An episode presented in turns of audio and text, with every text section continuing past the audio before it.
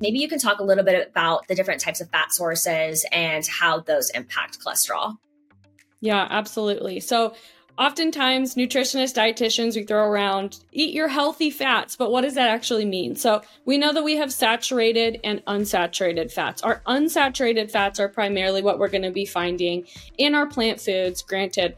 all of these foods have some ratio of saturated and unsaturated fats as well as within that unsaturated fat category we have what we call polyunsaturated fats and our monounsaturated fats just describing the rate to which they have different hydrogens on them. Um, but we want to make sure that we're getting enough polyunsaturated fats in particular, but we can also have monounsaturated fats in fantastic foods like avocado, olives, things like that.